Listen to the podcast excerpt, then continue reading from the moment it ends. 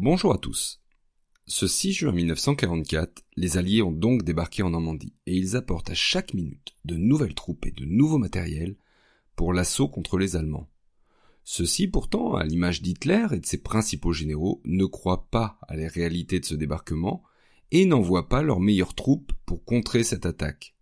En fait, à leurs yeux, il ne s'agit que d'une manœuvre de diversion, puisque la vraie opération aura lieu 15 jours plus tard et plus au nord, dans le Pas-de-Calais.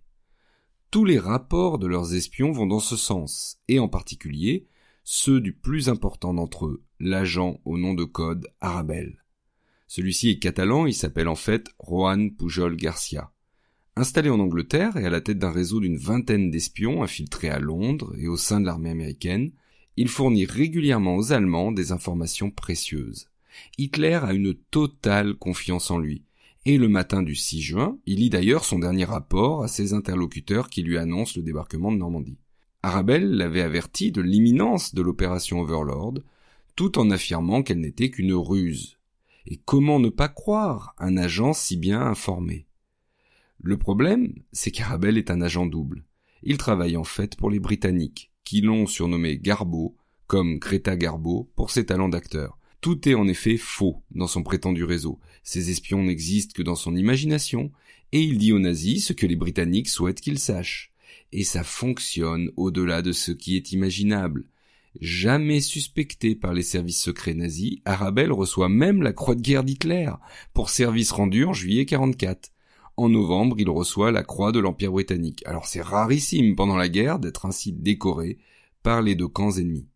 Donc Arabelle, ou Garbeau, comme vous voulez, contribue à alimenter l'idée que le débarquement aura lieu dans le Pas-de-Calais.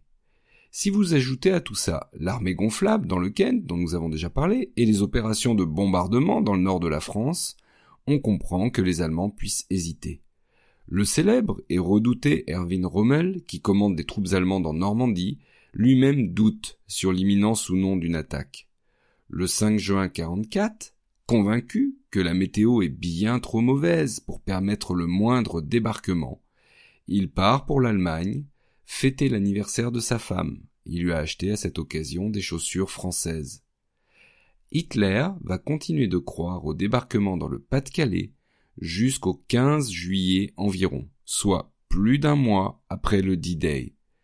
À cette date, la 15e division Panzer, qui était bloquée dans le nord, reçoit enfin l'ordre de partir vers la Normandie. Les Alliés ont donc gagné du temps sur la réaction des Allemands.